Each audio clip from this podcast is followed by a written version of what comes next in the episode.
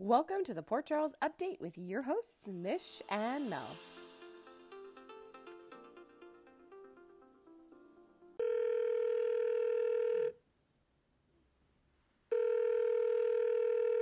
Hello. Hello, hello. How are you?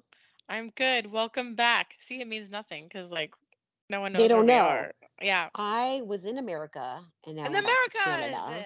You know what? I almost wanted to put a message on our page and be like, are there any fans, Port Charles fans, hanging out, want to go for a drink or dinner? Oh, that would have been cute. But she was in Vegas because you didn't tell anybody where you were going. Canadians are smarter than that. We don't think America's one place, like one coffee shop. Yes, we give our fans credit. Thank you.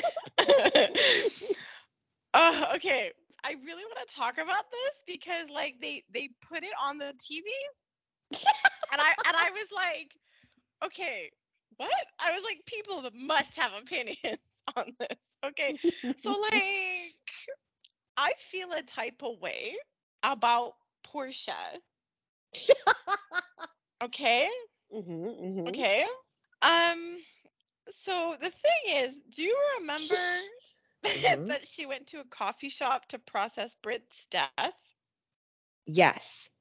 Right? Like, so she, like, went there for that reason. And even Trina was concerned enough to tell Curtis where she was.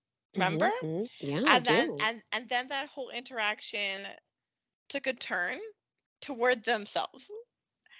And didn't he give her a plant? And he gave her a plant. Yeah, or towels or whatever. He healed her. Yeah. And so then I felt a little awkward that she's at work. Everyone's, like, preparing for this memorial. Yeah. And she's like, oh, my God, no, I can't attend. I'm just backed up with wedding planning. I'm like, it's at work. Like, it's at your job. And I was just like,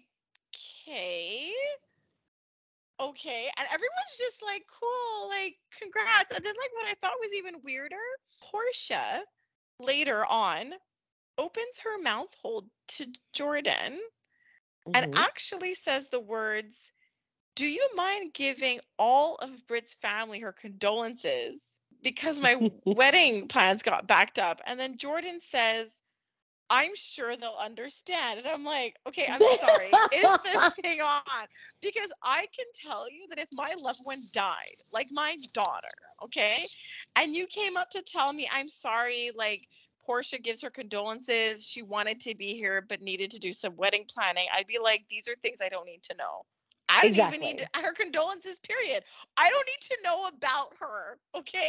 She opted out. I don't need to know. That I just couldn't get over that. I was like, is this actually happening? Like, I just thought it was so weird. I'm like, why did we even need to intertwine, like, Britt and Portia? Especially that they gave her a special coffee seed where she was sad about Britt. I know. I feel like, okay, you know your first approach, like I'm going to analyze you now, your first approach about Portia when we started the podcast, it's normally the same tone and way you speak about Curtis. So it's like they're very much showing that they're so similar in terms of personality and the way they see the world and how it revolves around them. Oh, but the thing is, you know what? I shouldn't even have asked that question because I think I know, right? It fits with who they're making Portia right now. Yeah. Right? Like when Portia started the show, she was super like poised, you know, a little overprotective of like Trina. And then like she found middle ground with Ava, you know, and then she had her whole like Curtis thing. Like, oh my gosh, I had an affair with you. I love you. I still love you. I'm around you. But then everything has taken a turn. So many lies. Like she's twisting and turning and she is a complete mess. And you could tell by her constant high-pitched tone. Yes. Like, I'm like, is the high-pitched tone making you blind to the awkwardness and to, like, all of Stella's-ness? Like, I just couldn't believe it. But even the fact that, like, she's super defensive, like, the fact that she even thinks for a second that Jordan wants Curtis. I know, that made me, like, want to barf because I'm like, really? You really can't see that this woman doesn't give 2 ounces about him? No, it's like she admitted I had feelings for you, but she's accepted it. She's like, no, thanks. This is not what this is about. I can go on. Trust. I just believe in me, I can go on. But what I love the most is I love that every time Jordan wants to talk, she makes it seem like it's about paternity, and then it's not, and Portia loses her mind. And it amuses me to no end. Well, that's the thing. Like, I think Jordan was so funny this week. Like, not intentionally, but exactly that. Her facial expressions, the way she pauses. She was good. Oh, that scene, like that story you posted. So good. Like Jordan was amazing. And like it gets heated. And so I feel like, okay, cool. Like it's getting heated. It's obviously ramping up. It's coming to a head. And they even flash back to all the things that Jordan did for her family. And it was interesting to have her kind of like say that, like, you have no idea what I've done for your family, like to keep yours together. And I was like, it's true, you know, like while you're being blamed in the background for being obsessed with Curtis, she's been like doing all this stuff. And she's getting angry, like she's getting really annoyed. And I also love the way she like hints it at Curtis. Like, I just hope that you two like work out. It's all good. You'll know soon enough. And as she kind of like, I mean, if you want Curtis to know, like Stella's the way. I'm dying. Oh my gosh. I wish I print screened it because somebody had commented. They're like something about like there's telephones, telegraphs, and Stella just being like, by even having this conversation with Stella, you've basically just like, you know, outed the whole damn thing, which I think is so funny. So like, what did you think about that? So, okay. So one, they get caught in the act. Trina and Stella catch them in their fight. They did a good job of kind of diverting the situation. They did, because I felt like they just started throwing out random facts. And I was like, what? So I was like, I go, good enough, good enough.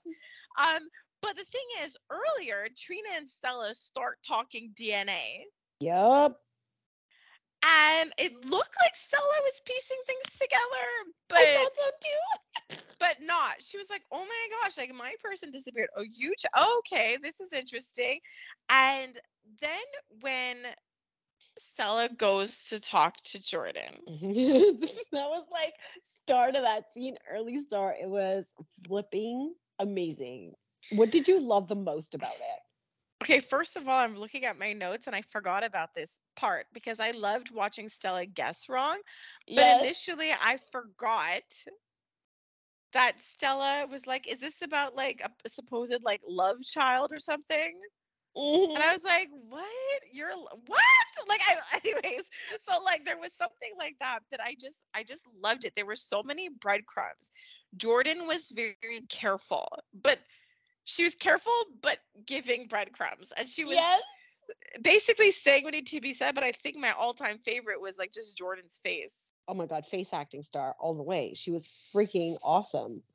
It was so good. And then when like Stella's listening, she's like, I honestly could not believe that was her guess. She's like, are Portia and Curtis related to each other? And I'm like, what?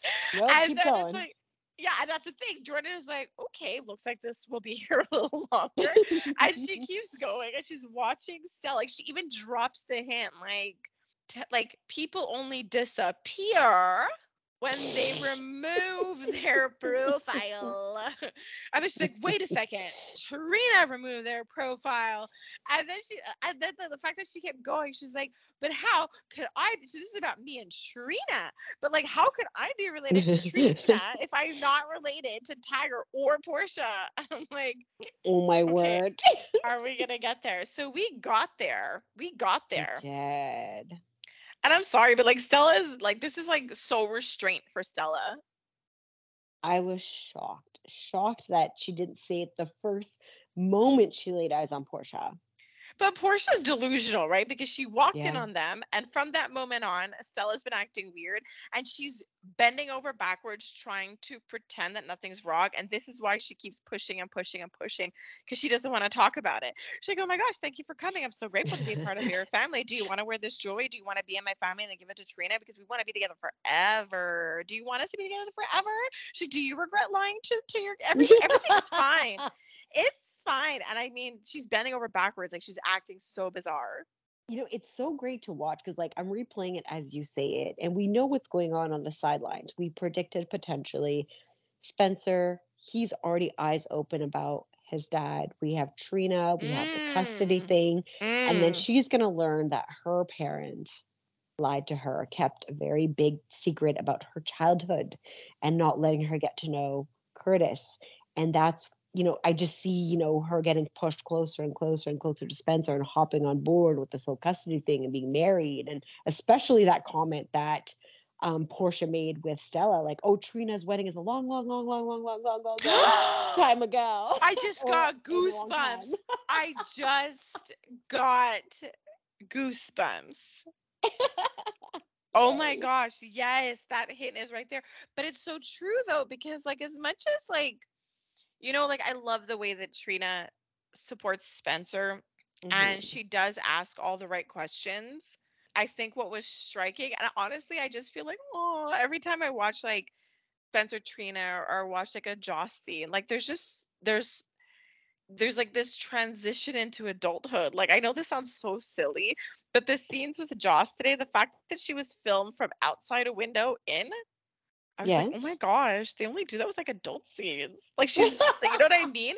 Like there's this, and even Sonny made the point of saying something like the next generation, even though he said it to like the baby, to the new baby. But you feel it, you know, and it's really weird because it's like, you know, we started watching when we were young. We kind of grew up watching like Elizabeth as the teen years, and we kind of grew up with those people. But it's so weird being like at this age and actually witnessing the transition of like certain younger characters beginning to take more center stage. It's weird because it's just weird because I'm more conscious of it. Oh, absolutely. Like, exactly that. Like, we grew up together and now we're hanging out with their kids. Like, it's weird. Yes, exactly. It's so strange. And so, like, when I watched, like, Trina Spencer, you know, like, it was, like, what was jarring to me was hearing her go, I have no illusions about Ava. I was shocked about that, too. Yeah. I was pretty impressed. Yeah, that really pulled me in. But again, she asked all the right questions in terms of, like, why would your father record that? Also, I love that they re-recorded it. I know, me too. And also, like, why would Ava do this? But what I thought was so funny watching that video is that, like, it's weird because, like, the video is a lie. Mm-hmm. But now it kind of accounts for the gap that Esme's missing. Right? But it's not that time frame. It's from the initial missing, not the later missing. It's the first missing. It's the first missing. But I'm like, it has nothing to do with her recent disappearance, even though he has everything to do with her recent disappearance. So there's so many things about that video that I'm like, wow, that is twisted. So twisted. So twisted. And the thing about like Trina's support, and it's from what you just said, like, you know, she kind of questioned Spencer and said, are you really ready to do this? Like, you love your dad.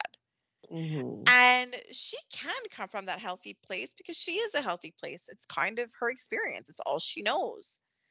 Mm-hmm. And I am wondering what is it going to feel like for Trina to like feel betrayed from someone so important, because she had a little bit of it.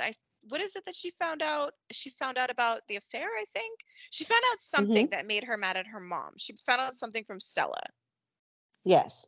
Once, and that was rough for her, but this is like even bigger. And I'm so curious from exactly what you just said, what will this experience of feeling like really hurt and like how will this influence how you see Spencer, and like will it change her opinions, right? Because we have all of her opinions so far. We've seen how she supported Spencer, but I'm so interested because even today we watched Spencer crossover, like we watch Spencer like become like in that moment. Okay, so when you talked about Spencer just kind of coming into his own, and you know he got called a Cassadine. Okay, yeah, that like shook me as much as it shook Spencer, because you saw it, right? Like Spencer appeared in control up until the moment his father said that, and then you can see the pain. There was pain, but what I am hoping, just from a visual standpoint and the growth of his character and the direction that he's hoping to take, having custody of his sibling, you know, potentially doing this with Trina, purchasing his own home. The visual in itself, he was wearing a white shirt. Yeah. Nicholas was wearing a black suit. Even though he called him a Cassadine, he is no Nicholas. He is no Victor. He is going to redefine and take back that name so it is not something you call somebody who is dark and evil. Oh my gosh, I have goosebumps. Twice today. Wow, I'm so honored. I know, my legs are on fire, guys. But it's only my legs that are goosing. I don't know why. I don't know what's up with that.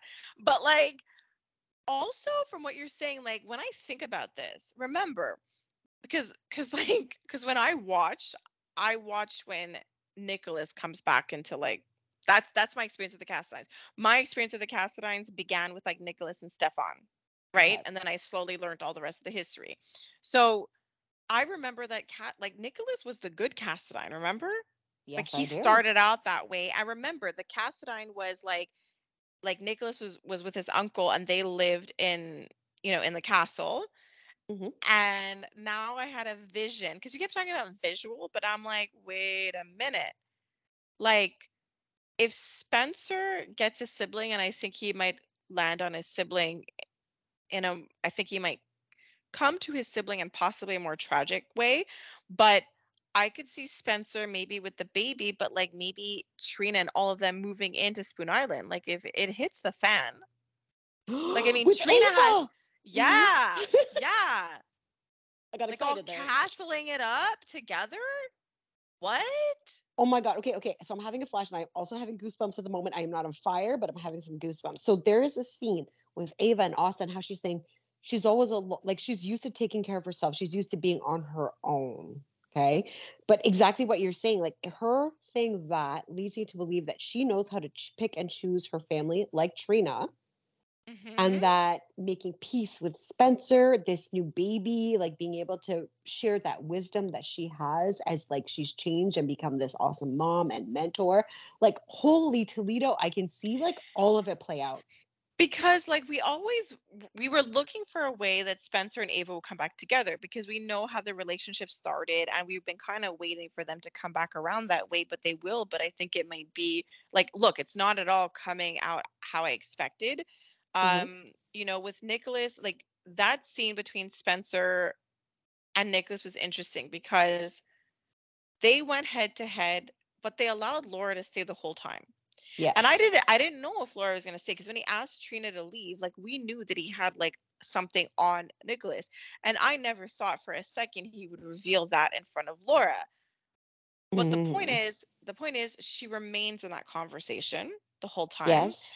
And the way he revealed the video to Nicholas was freaking amazing. It was so good. And so again, he did not reveal in front of Laura, but like I honestly was like, what is going on? Like, so she stays the whole time. She's running back and forth between these two. They're going head to head. It was just so intense, but like I felt for Nicholas because in that moment, like I understand. I think we can all understand like what exactly Spencer is saying, but there's a layer to it that he is yet to understand. Like it was hard watching him say what he learned from his father. But when Nicholas stood there and going, you can't take my child from me. And even Laura was like, Spencer, I don't think you understand what that even means to do this. I really felt for Nicholas. Really? Because I didn't. I felt the other way around. Like, I'm such a sucker. You are not even the same one. And it's not even like the same one at all. Because I was like, dude, you're getting a taste of your own medicine. You're talking to your son who's acting like more of an adult than you are at the moment. And you are whining and crying. In this moment, I felt like he looked so small because you left your son. Your feeble attempts at reconnecting. You made such poor choices time and time again. It was disgusting. And the fact that Spencer held it together. He held his own. He held that eye contact. And the thing is, it was dagger, dagger, dagger, dagger. And yes, you should damn well feel something because it should hurt right now. But maybe I'm vengeful. No. But do you know why I felt bad for him? Why? Like, you can see how, like, gutted and sad he was. It's when he was standing in front of Laura and he was saying, like, I lost everything. And he talks about, like, Ava, she took my son. He says all these things. And again, he did all the bad stuff. But what was getting to me was he's finished. Like, listen to what he was saying to Laura. He was gutted. He was sad. He said, I love you. You're the best mom ever. Okay, fine. And I felt really sad because I'm like, that feels like a goodbye. Like, whether it's intentional or not. Yes. That way, it's like, it's over. That's why I'm worried, because it's like, we already know that, like, that the Marcus Coloma, he was supposed to, he didn't finish or complete his scenes, right? So his scenes ended in January, and then they hired this actor to complete his scenes. Yes. So for me, I'm like, to complete his scenes, like, what's the plan here exactly? So I mean, look, I don't. It would be hard because the whole, like, Britt dying. Apparently, do you remember the Emmys? So the Emmys were, like, back in June. Yes. Okay, so from then, that's when the actress knew she was being killed off. Yes. So the decision was made back then, but then it's like we had a real death on the show, and that was unexpected around the holidays, Epiphany. Yeah. So it's like, I don't know when they're going to address Epiphany. You've had Britt recently. Like, we've had all these other kind of, like, you know, deaths because of the hook attack. Like, part of me is just like, you can't possibly do this because it's getting really dark right now. Right? I feel that, like, way too. It's a lot for that town and people to handle as watching and in there. Like, it's a lot. And, like, Nicholas has died twice. So you got to make a decision, you know, like, does he disappear or is he gone? Because if you take him out again, like, I'm sorry, like, it's been 3 times. This is the third time. Maybe it sticks the third time. I don't know. So it's like, and the way that he went to Ava, like, I actually feel like he has nothing left to lose. And Ava made it clear when she was talking to Austin that she typically, like, I forget her wording, but, like, when she goes after someone, something like no mercy or something alluding to the fact, like, you're dead. Like, if you cross me, it's over. So I don't know what's going to go down between them, but I think it might be messy because Nicholas is a little out of control right now. He is. Those are really good observations. We'll just have to keep a close eye on Nicholas. Yeah. So I'm really concerned about what's going on there. And I don't know, like, that will tip Spencer over the edge because he's gone through a lot of trauma, been disappointed countless times. And I don't know, like, I'm just kind of worried about, like, how Nicholas will, like, depart or what role Spencer may or could have, or could there be, like, a cover-up? Like, I don't know. Oh, that's a good point. Like, a cover-up and leaving for a while, because we also have Victor in all of this, who, you know, has threatened him multiple times that maybe he just needs to get out of Dodge for a while. Yeah, but I guess for me, I'm thinking, like, obviously it can't go down this way because Ava and Spencer made a truce. Like, it scared Trina when she walked in and she saw them together. But it's just like, what if something happens? Like, what if Ava did something? What if, like, Spencer covers it up? And what if that's the reason they bond further? You know what I mean? Like, the same thing that split up Nicholas and Ava is, like, the thing that brings Spencer and Ava together, because him holding Esme captive legit could have been the thing to bring them together. Yes. But Nicholas does the opposite of things. Like, he does. Oh my gosh. That scene with him and Elizabeth. What did you think about that? Oh, I don't know. Like, like she calls him on it and he tries to play dumb as much as he can. Mm-hmm. But you know what kind of surprised me? It was the fact that, like, Elizabeth had a limit. Like, I was actually surprised. Yeah. Like, I was surprised. Like, I was surprised there's a part of her that didn't go like, dude, like we need to brainwash Esme. Like there was a part of me that like thought like I don't know, she's trying to stay to jail. Like she has 3 boys. Yeah. I remember how hard she convinced Finn not to confess on his crime. That's true. Anywho, so like she talks to him, but obviously like I think also when I watched her conversation with Finn, she acknowledges that she's been in a bad place and maybe has slowly come out of it, but not really. Like she's struggling still. Yeah. And she's still figuring things out.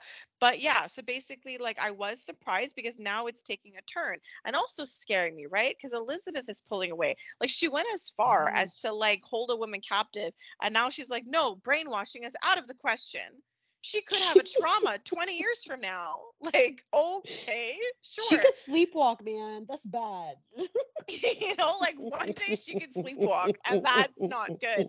Like, to be honest, like Esme is like her best self right now. My God. Normie Esme is like the highlight of my week. I love her. You know what I mean? It's so crazy. Like, you know what I mean? How quick that turnaround is. So, I mean, okay. So Elizabeth has like her conscience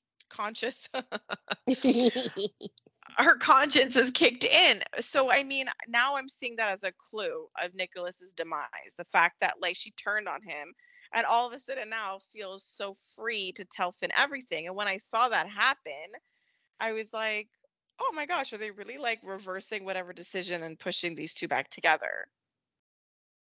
I would like them back together because now Ava has Austin. So I no longer want Ava with Finn.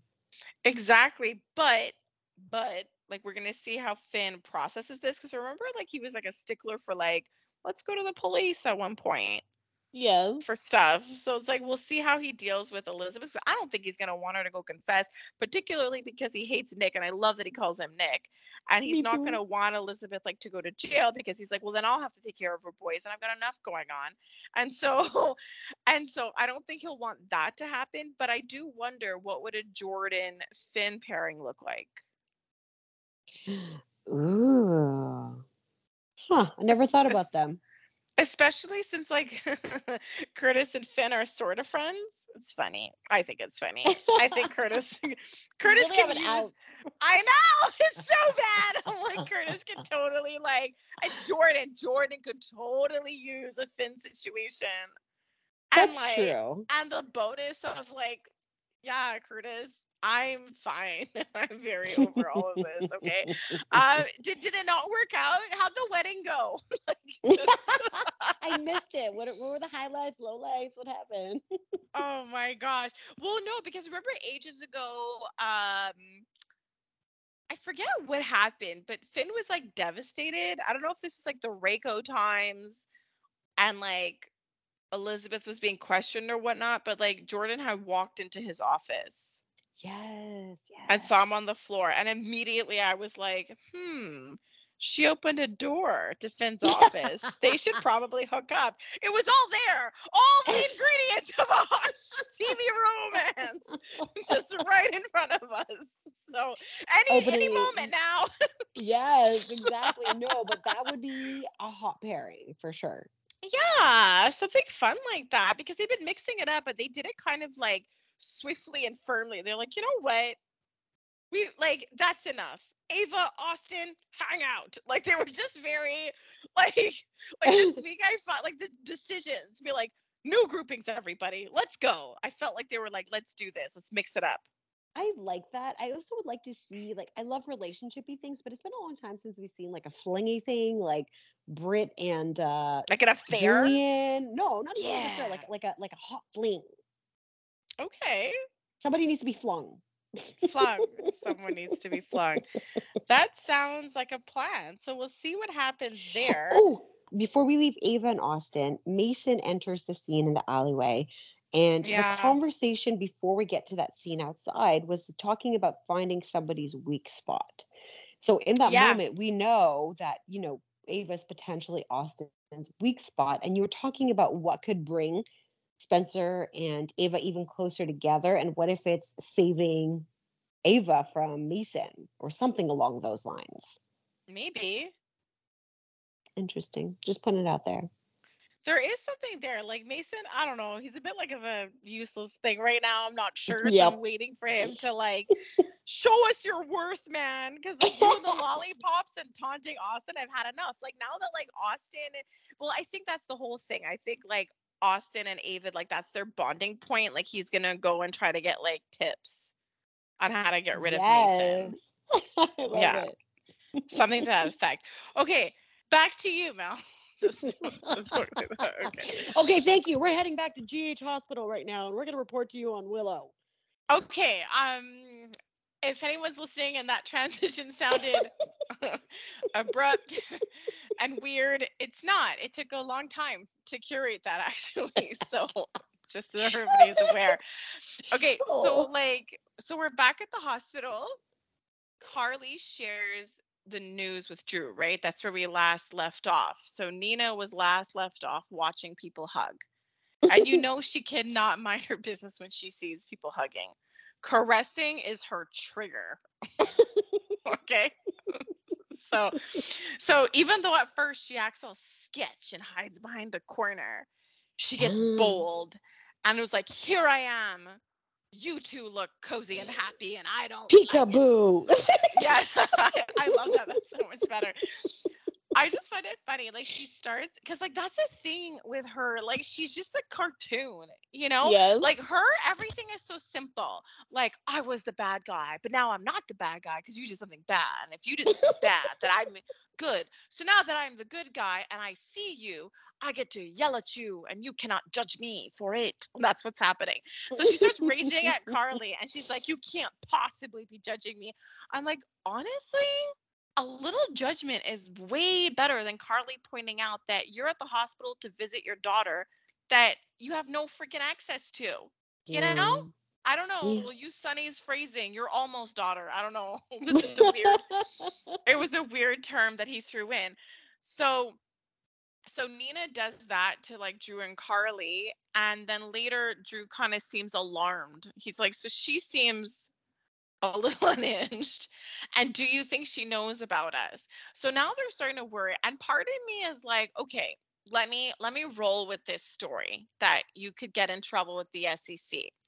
Even though Ned came to the hospital for Willow, for Michael, and said, we are family first. Yes.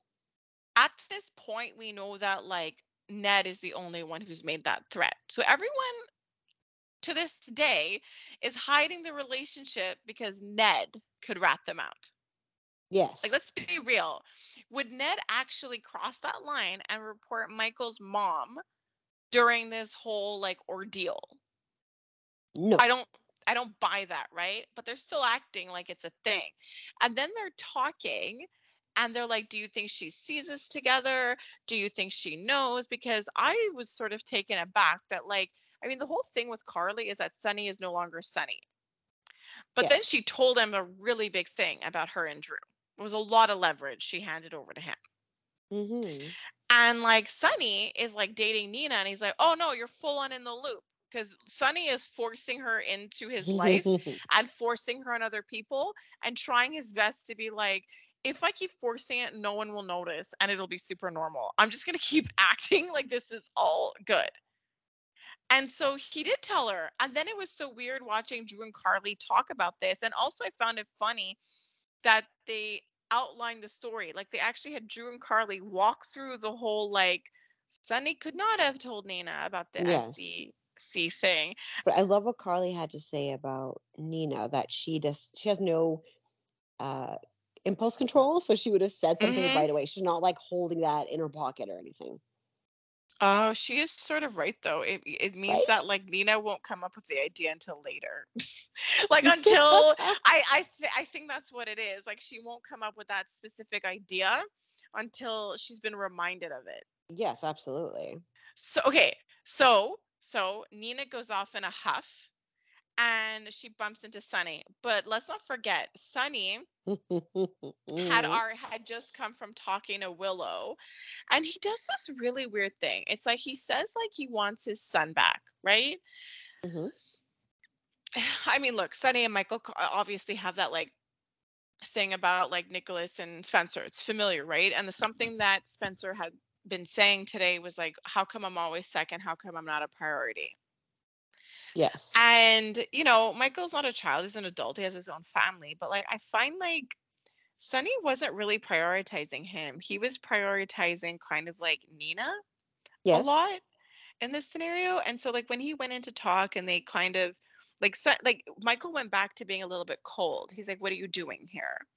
Because he had initially started a conversation with Willow, and then they told him like that the baby would be born, and then Sonny is like acting delusional, and he's just like, so Nina and I, are we like, we're going to be welcome or not welcome to see the baby? It was really weird. Like he made this assumption that like, oh, we're talking.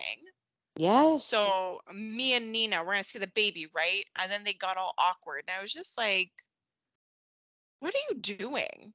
Like, what are you doing? Like, you know, it's the same, it's exact same attitude he had in the park where he pretended nothing ever happened and walked straight up to Wiley to kind of give Nina that access and just sort of act like, well, I've accepted her, so everyone else has to. And I'm just going to like play this along. And he keeps getting like rebuffed at every turn. Yes, I love it. And I'm just like, okay. And then when he goes to talk to Nina, she's all angry about like Carly. And I mean, a lot of people who care about Nina have been urging her to like shift away from her anger. And Ava did the best job, because not only did she not try to like redirect her away from her anger and try to get her to focus on what's important, Ava called her out for what she was truly doing, that it was easier to focus on her anger toward Carly than to face what's been painful.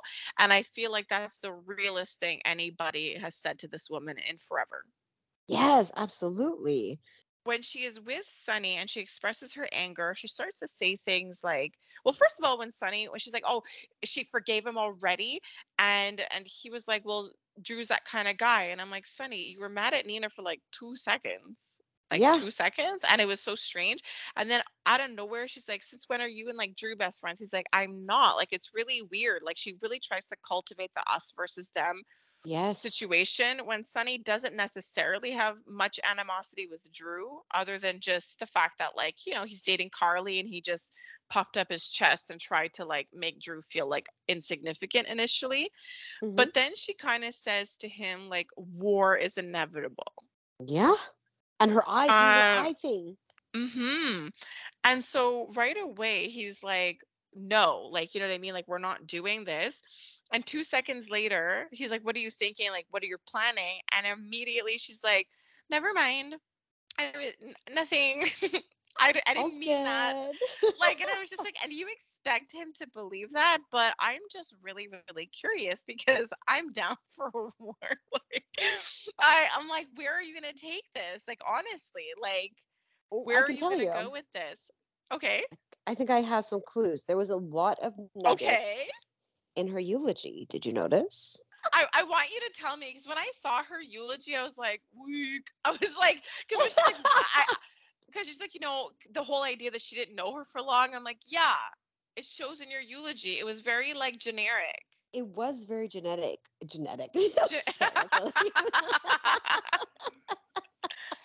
I'll start that again. It was very generic. However, it was really interesting what she chose to refer to. I've read this book, The Art of War. So we hear her talk about war, and she's reading a book or read a book, The Art of War. And the things that she said within her sermon, her speaking about the art of war, her talking about war earlier, and I felt like it was giving us nuggets to her journey. She talks about specific lines in the book. She says, you know, live your life like dark and impenetrable as night.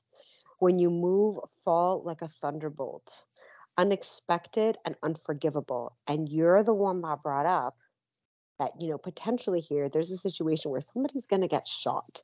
And when I said, when you move, fall like a thunderbolt, I was like, ooh. And it is unexpected and unforgivable. Sonny will no longer forgive her, obviously. Okay, because like when you read those words, I'm like, okay, so she did say those words, because I was listening to her and I heard some words, and I was just being like, huh? Like, I just remember thinking, like, this is you supposed to be eulogizing Britt. And I was like, what? Like, I just did not understand the narrative she was, because the thing is, like, let's be fair. Like, the memorial was about Britt and it was beautiful, but they panned to Nina a lot. Yes. And you know what I mean? And so a lot of that was also about Nina's journey, right? Because Britt's life is about somebody who redeemed themselves. Like, who she was when she started on the show is drastically different from the woman she left, like who she was when she died. So that was also really cool. You know what I mean? Like, this is what makes Britt's character amazing and really cool, is that we got that reflected. And I mean, I loved Brad's speech, you know, about who she was as a person, and that he acknowledged her character flaws. Like, he said she was mean, she was this, she was all of those things, but he talked about like who she became. But I loved how he said she was always the same person. Like, she was always my best friend. And even Scott's version, where he said, now you all know her big secret was that she had a big heart. I know. You know? It was all, but those felt so honest, whereas Nina was so surface. And it's just taking me back a little bit to what you're saying, like Nina's opening line. Like, I didn't know Britt that well. Like, there's so many layers to that, because it's like, no, you couldn't relate to Britt, because exactly that. Brad said Britt was who she was, but she also took responsibility for her actions, which is something that Nina cannot understand nor relate to. So saying that she didn't know her that well was so multi-layered. It really, really was. And like, she's like, Liesl asked me to speak. And I'm like, why? Like, why? But no, you're making me feel normal now, because when I was watching it, I was like, I don't connect to this. Like, it felt so about Nina and not about Britt, that speech. Mm-hmm. And it makes me think of just how Nina has like conducted herself ultimately, like even when it comes to Willow. Notice, like, she always says, my daughter, mine. Yes. You know, like, even in, like, that's the point. Like, I love how they're doing it, because it's all so subtle, right? These, in all these different situations, like with the Willow situation, or even in this memorial, she makes it about herself. And even like when she, like when Sonny and her parted ways and she was waiting for Liesl, she makes a spectacle. She stands in front of the elevator and is out loud talking to herself. Liesl, oh my gosh, like, where are you? Like, she turns it into like a crisis. Like, I'm here. Where are you? You're another person I have to like take care of, in air quotes. Yes. It's just so strange. But no, I definitely see that. There was definitely a lot of meaning in the way that Britt was eulogized, which honestly, like, she deserves it. It honored her. But there was a lot of, I think, like you said, messaging and clues about Nina's road. And we've all said it, you know, the one thing missing with Nina is just like essentially like accountability and responsibility. But look, do all characters have to redeem themselves? I know, right? I'm okay with the bad guy. Right? Like, I'm kind of okay with it. It kind of makes it like interesting. But I think Britt's memorial was beautiful. Yes. Just going back to Sonny for one second. I was wondering about this, and then there was a Sonny Spencer scene, because like Spencer's living with Sonny, and I don't know, like, we've never really addressed how Spencer feels, right? Like, he lost his dad, who pretended Yes. he was dead. And Sonny was like a really important figure to him, and was dead, but really wasn't. Oh, yeah. And I don't know how he feels about Nina. Well, I think we got a clue a little bit about how Spencer feels about that whole situation when Sonny sat down beside him. And it's one of my favorite lines. He's like, thanks, but I know you're here for Nina. That's exactly it. I was like, wow, because I really liked that I had the thought, and then I actually just got my answer. So that was kind of amazing. But it was true. And you can't really deny that. Sonny was there to support Nina, who lost a relative she sort of barely knew and didn't give a lot of attention to. Meanwhile, you know, Britt served as like a mother figure to Spencer, who had a relationship with her. That was also something that was striking to me, is that if you contrast like Nina to like a Brad, like, he had a real relationship with her. Scott had a real, genuine relationship with her. And honestly, it takes me to the scenes with like her and Michael, where it's like she talks about Willow, but like Michael has a real live relationship with her. But before we get there, in terms of like Britt, I couldn't have been thrilled that she, like, I was so emotional when the surprise was that she was going to be put on the wall. Well, it made it make more sense as to why it was there, and just really coming full circle with who she is and her, how much of a legend that she is but and will continue to be. That's it, because I feel like with her character, she paved her way. Like, you know what I mean? Like, you have this the bridge character come on the show. Like, in a million years, do you go, yeah, she'll be a legend on the GH wall? No. But the point is, she got there and she deserved to be there. That's what's baffling, right? Like, who would have seen this coming? This is why her arc on the show has just been phenomenal, because she kind of like stole everyone's hearts. I think she really surprised us, her character. She was amazing. And so like her evolution on the show, but also it's like even in her short time, none of us can deny her commitment to the hospital. Like we saw it.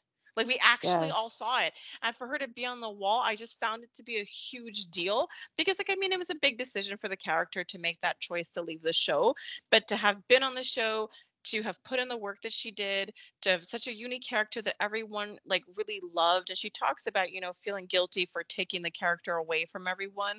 But I just think, like, she was legendary. And I think we all felt that, like, oh my gosh, like devastated when she was leaving, because she carved out such a space for herself on the show. So I think it's so cool that that was honored, because she definitely earned that, even though she was on the show for 20, but like half that time, like a decade, it's a lot. And she earned her spot there. It's sad because she's there, she's dead for real. But I just think it was so meaningful that she'd be on the wall. It was meaningful, like watching, like just that scene with Liesl and having her be on the wall, because we talk a lot about redemption, and it's just, there's a lot of that, you know, like she made it, she did it, she came full circle. And not just that, you know, like for Liesl, knowing that she carved out a real life for herself, like lots of love and all these people. So it was super beautiful. And I think my favorite about all of that was the way that Liesl comforted Brad. Oh, it was so lovely. One of my favorite scenes. Some favorite lines come from there. Let's see here. When Brad came in and was talking to her, I just love how she treats him normal. Like, it's a sad moment, but at the same time, she's just treating him the way that she wants to be treated. And they needed that for each other in that moment. What did she say? She's like, she didn't want you fawning all over her. She needed you to make cruel observations about unexpected bystanders, to fetch her another cocktail that did her no good medically. Your pathetic state of your love life, someone to laugh with. I loved all of that, because honestly, I was so worried about Brad and like how he would process that. Like, it broke my heart when he's like, why didn't she tell me? And so I was so happy to have that moment, because that is actually something that Brad can hold on to, because I think it's hard, you know, like she's not there. He doesn't get to have that conversation with her, but he does have Maxie, right? So that's the thing. He's not alone in that. And I love how he honored that moment. Like, I seriously started crying when he pulled out that ice cream and cheers the spoons together. I know.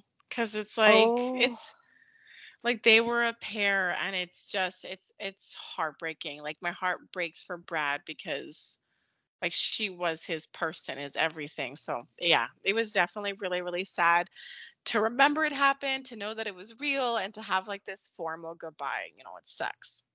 And my favorite line of his to end that scene was, I know you weren't aiming for heaven, but unfortunately, I think that's where you would have ended up dying a hero. I was like, oh, it's so perfect. Oh, it was amazing that he said that, actually, because it makes me think of Harmony. Where was she? Like, it took me aback. I was like, wait a minute, why is she all in black? Right? Okay, I was thinking the same thing. Like, I have to admit, like, when the scene started and like Willow peels out of herself, I was like, oh, cool, like really good effects. And then 2 seconds later happened, I was like, never mind, let's just keep watching. But then like Harmony starts pulling her in. So things that when I kind of took a step back, the fact that she was wearing all black, and a lot of people mentioned like, if you're trying to lure Willow, where's Jonah? Right? Because that's her baby. Like, that would have been the thing to, like, really pull her. And so, honestly, I was just sort of waiting. I'm like, I was so nervous. I was like, no, Willow. And I just wanted her to, like, push Harmony into the light and just run in the other direction. Yes. What I thought was hilarious is the fact that she only heard Michael's voice and not Nina's voice. That was amazing. That was so freaking amazing. Like, such a perfect detail. It was a perfect detail. So, okay. So the thing is, like, you know, Michael is enjoying his daughter. I'm actually so excited to know, like, what they're going to name her. I feel like, okay, in terms of the next generation. So remember, after the memorial, Maxie and Sasha, P.S., loved watching their scenes and bonding together. Yes. Go up there with Nina and Sonny, and that's the first time Nina and Sonny lay eyes on their granddaughter. And then that's when Sonny goes the next generation. And that's what I'm like, okay, what does this mean? Because think about it. They all came from Britt's memorial. And I feel like on some level in her arc, in her lifespan, she's going to have some Brittness there. There has to be some kind of a little connection there. Like, Britt's her family. You know what I mean? Yeah. And the fact that they went right after there, I feel like there's something there. But either way, you know, like, the baby's born, everyone's happy, Michael's happy until he finds out that, like, the doctors are looking for him. I thought the scenes of all the Spencer women all together were really cool. Especially given that they had, like, the three of them recently. Yes, absolutely. Like, it was Bobby, Carly, and Joss, but then this new addition was kind of, like, it was just amazing. I mean, that's the whole point of soaps. They're all generational. But Michael goes down, and I like that they address those little details, you know, the idea of, like, why it's best Carly stay upstairs. Like, they're going to be there. Like, let's not do this. Mm-hmm. But what really struck me is, like, again, it's sort of like the Sonny Spencer scene. There's just such a disconnect. Like, You're bragging that you're making headway with your son, and I'm wondering if you even remember that your son is worried about his fiance. Like, Michael is sitting there, and there's no care. Like, you can't even sense the love, you can't even sense the care, and you can't even sense the support. Like, we understand, like, you know, Nina's been through her stuff. Okay, we know this.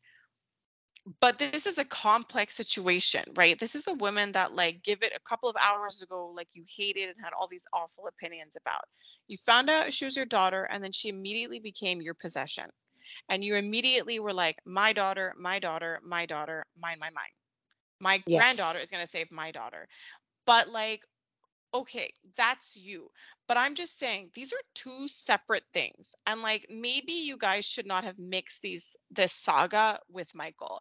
And maybe you should understand that as much as you feel what you feel, like, Michael has a real life with her. Yes. Like a real one. Like, he's got something to lose, like, something you know what I mean? A lot more tangible. And I was just like, this is so bizarre. So when Michael comes down, again, I'm just like, dude, what are you doing? Sonny and, like, the blind campaigning, being like, Willow's a fighter. It runs in the family. Yes! I was so like, creeps. I was like, you're right. Nell was relentless. And Britt's a hero. Like, I don't know what to tell you. Like, this is just so bizarre to me. I'm like, why are you using that moment? Like, there's, like, zero tact. And then Michael sits down with these two people that in no way at all are considering what he's going through. Nope. And then you have someone like Nina. Like, I don't know how Michael does it, but he, like, ignores her. Like she sits, like, he's worried about his fiance. And then you have her go, like, oh, don't die. I hope she doesn't die in there. You think she's dying?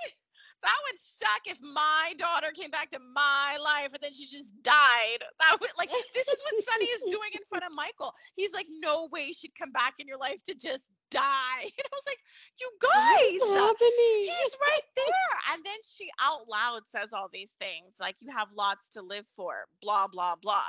And then Michael joins in and does the out loud talking. I'm like, okay, cool. And then he says some real stuff, and like Nina just sits there and looks at him, and it's just so awkward. And then I found even funnier. So again, obviously, like, Willow only kind of hears Michael at this point calling her back. And then when Austin comes to deliver the news.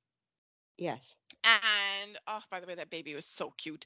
And so, but also not tiny, not as tiny as they're hoping to be. No. Anyways, because the baby is like not a newborn. The baby's like 3 months old, like when I was watching this. So Austin comes to deliver the news that she's stable, and like Michael is relieved. And again, Austin is delivering the news to Michael. And then you have Nina like, oh my gosh, like she's having this whole saga to herself, right?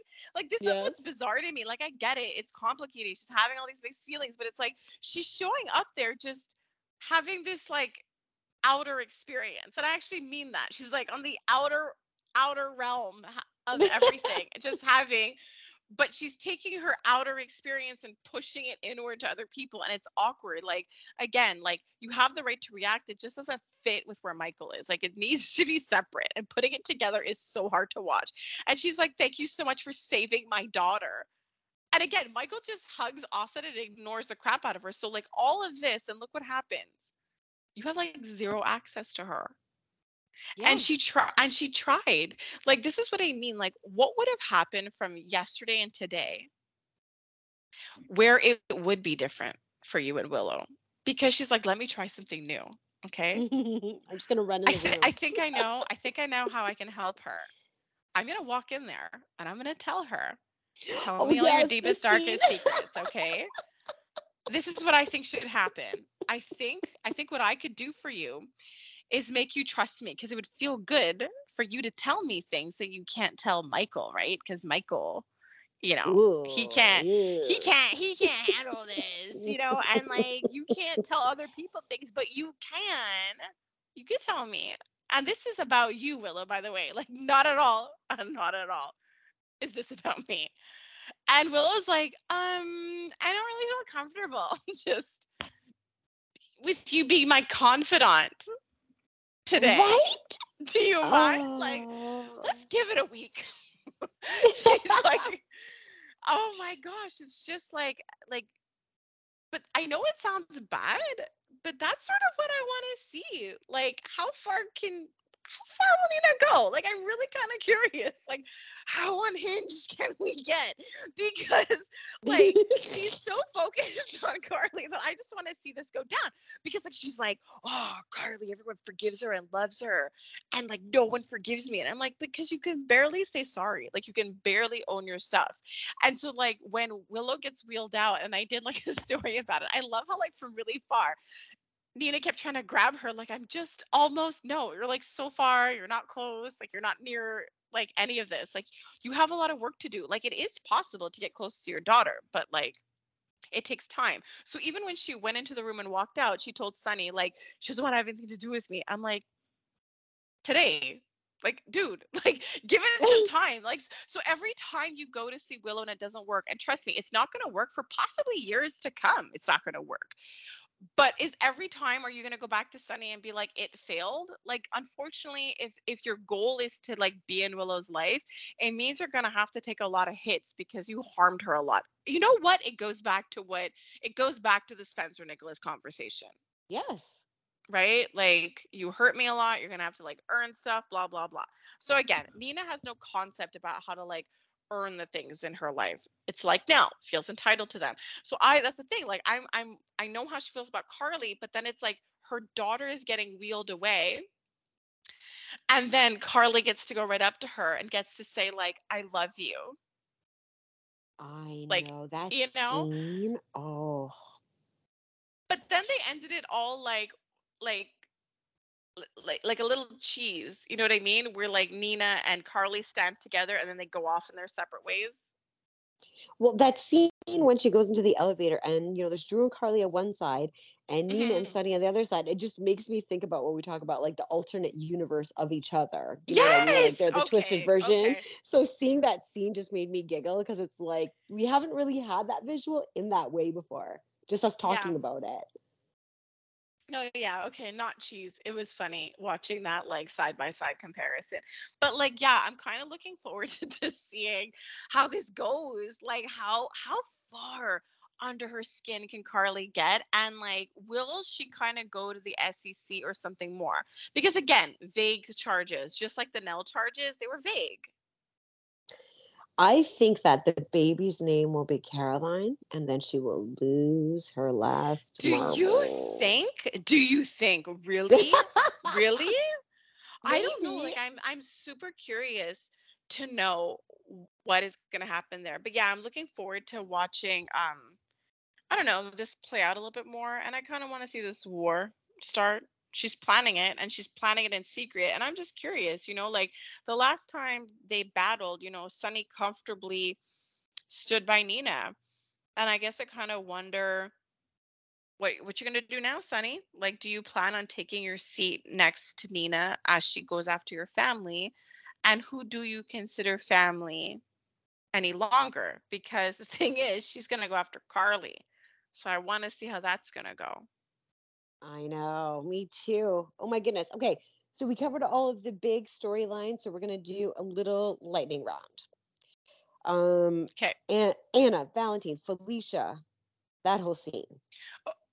Okay, main thing there for me that I noticed is when Anna was talking, she spoke of her frustration of missing Christmas with her family, and she makes the point of mentioning Emma.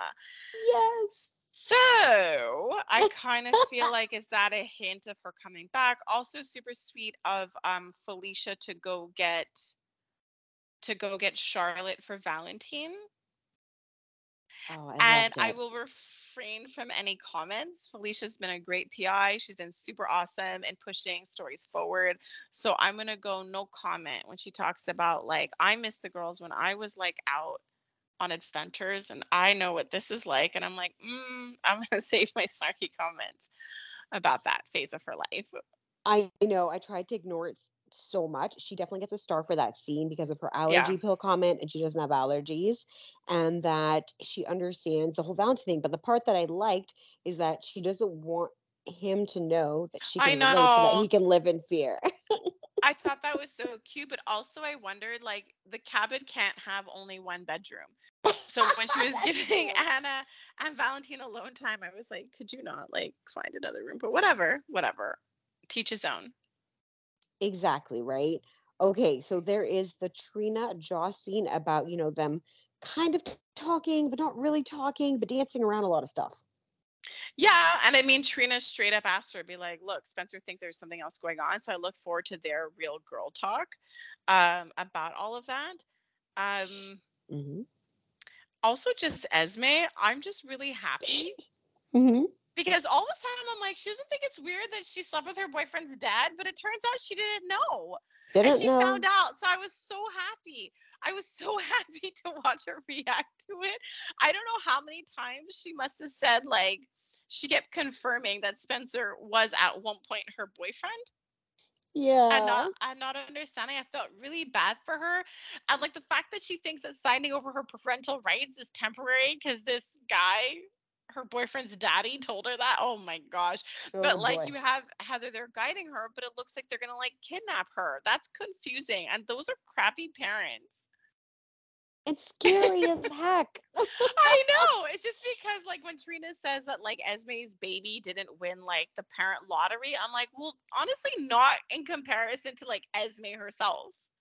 Right? She's actually doing so much better. Well, Amnesia Esme is doing great.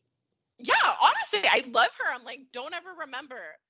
Never remember. But I want to say that. That's right. I truly love her this way, and I do hope that she doesn't remember. That being said, there was actually a kind of cute scene between Elizabeth, no longer Lizzie, and her mother. Yeah. I mean, indeed, there was some sort of mild, lukewarm feelings there. Okay, look. Elizabeth appreciates her mom respecting her name and also respecting her boundaries. Words that Nina's never heard.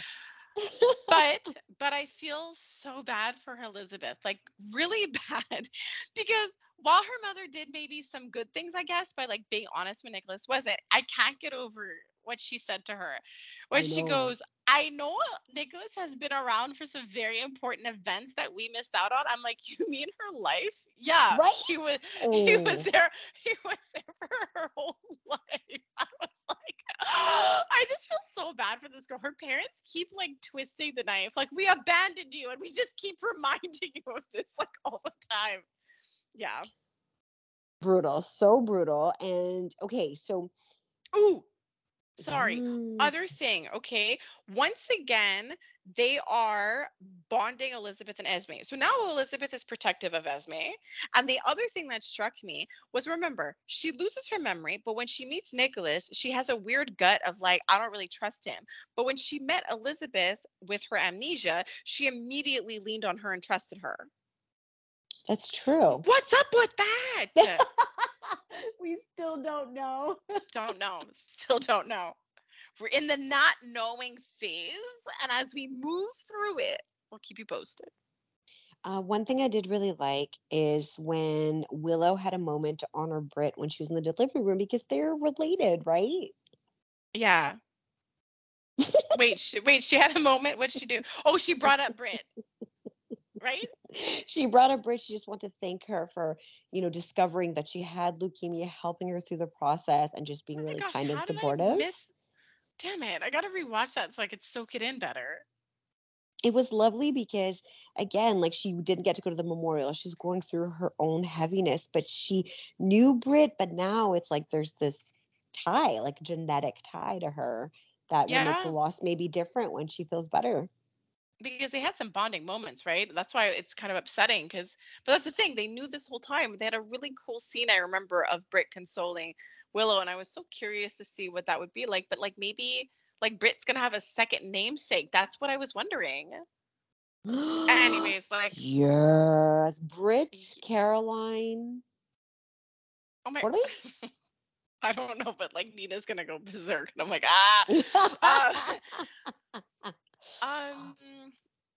Can I have some space to just for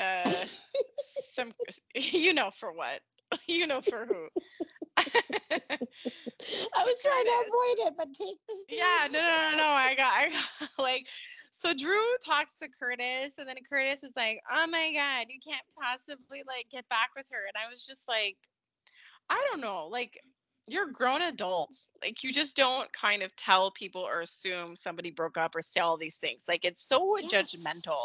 Like, Curtis wants everyone like out of his business, but then to full blown be like, you dodged a bullet. Like, no, thank you. I don't like her. Lying is super bad. And to like keep people separate like that, like holding the truth. And I'm just like, but Curtis, Nina kept Sonny from his family, and like, you were legit supportive. Like, I don't think he really ever even said anything to her about it, and he even mourned Sonny, like he's friends with the guy.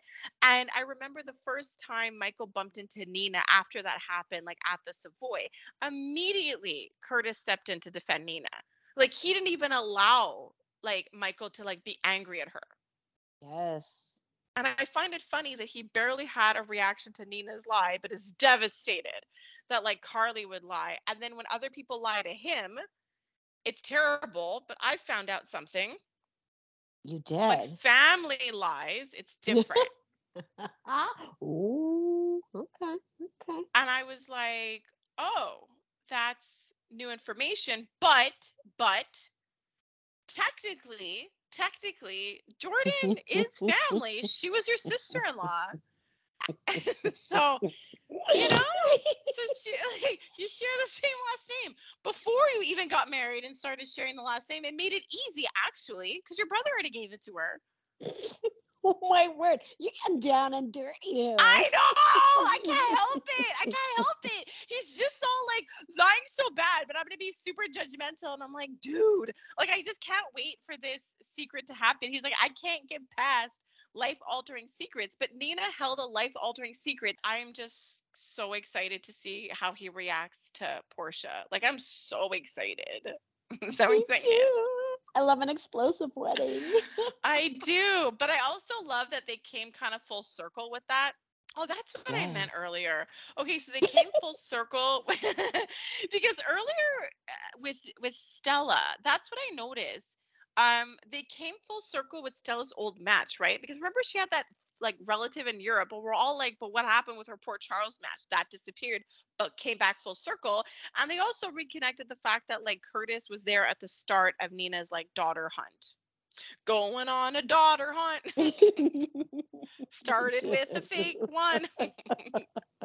Then found the other two. Okay, I'm going to stop you right there. Oh, Chase. So what do you think? It's just, like that girl is like, I need you. And he's like a cop, right? So he wants to help. And then he's like, I don't know about this. And then he sees like guy Link touch her like knee area, and he seemed like really angry about this. But I'm also angry because I'm like, are you like, what are you doing, Brooklyn? Like, maybe have you not learned anything? Like, stop lying and tell him like I have this potential contract. Like, honestly, I don't like. They cannot survive another thing. Like, if she signs an NDA that she's not going to say anything, and then he finally gets that other girl to like turn on Link, and then Brooklyn can't help. Like, I don't know. I'm just like super annoyed with her at this point. Like, I want them together, but it's just getting ridiculous. It is. So the only thing, the lie I told myself to hope that this gets somewhere is that he will get his badge back, and his first case will have to be to continue this ruse to kind of go undercover to get more information. So I need Brooklyn to not sign this paper. I do think there's going to be some flirty with him and this other woman first. Yes. In order for Brooklyn to straighten herself out. Like, I don't think Brooklyn is ready for, like, this adult relationship. No, yet. She keeps, like, doing stupid things. Also, one more thing. Okay. Famous line. Okay, so when Trina and Spencer were in the chapel alone in a private room... They decided to leave the private room and go into a hallway to listen to a secret video. And I was like, guys, what are you doing? That's funny because no headphones. No headphones. It was so weird, right? That's true. I forgot about that. But I thought you were going to say that because the two of them were in the chapel alone, another clue to them being oh my gosh, yeah. There was another clue too. Someone pointed out that Curtis said something. You would think like Stella and Marshall were like the cake toppers or something. But what do we think that means? Well, people were I forget what people meant by this. but something about like Stella and Marshall, obviously. I forget if it was in the past or present. Like, are they his parents? I don't think so. I don't know. We'll just carry on. Put that out there. Yeah. Fantastic. Thank you for sharing. I mean, it's our podcast. You share your brain thoughts, and then I try to wrap them up and move along. Yeah. Mm-hmm. Sounds good. So we're going to go to stars and favorite lines. I'm going to give my favorite line first this time because you always freak out. So I'm going to go first with the line, and then we can both throw stars together. Okay. So my favorite line is Michael and Austin saying, what, you didn't picture yourself dressed like a big blue marshmallow? That's not your thing? Very cute. So cute. You? I don't know. I think I might have said my line already. I may have read a line earlier if anybody wants to rewind and check that out. Rewind, how old are we? Okay, so rewind, be kind. Okay, so in terms of stars, I'll give a star to Britt and that whole memorial. What about you? Yes, that 100%. I want star to Brad. Spencer, Trina. That, yes. Willow, Harmony. Jordan's face acting. Jordan, 100%. That was so good. Yeah. Stella for being so funny with her guesses. Portia for being unhinged. Okay. I'm not gonna lie, this is Heather's momming skills. Like, it's still funny. Star for Esme. that whole Weber fam. And I put a note for you. Were you so happy to hear the voiceover for new Nicholas? I was. I really enjoyed that, and I was also happy to see that guy again, right? Because he's the actor from Power. Yes, that's true. Welcome back. Oh my God, we did it. Oh my goodness, we talked about all the things. We covered all of the stuff. Oh, that's a wrap. Have a fantastic weekend. Bye. Bye.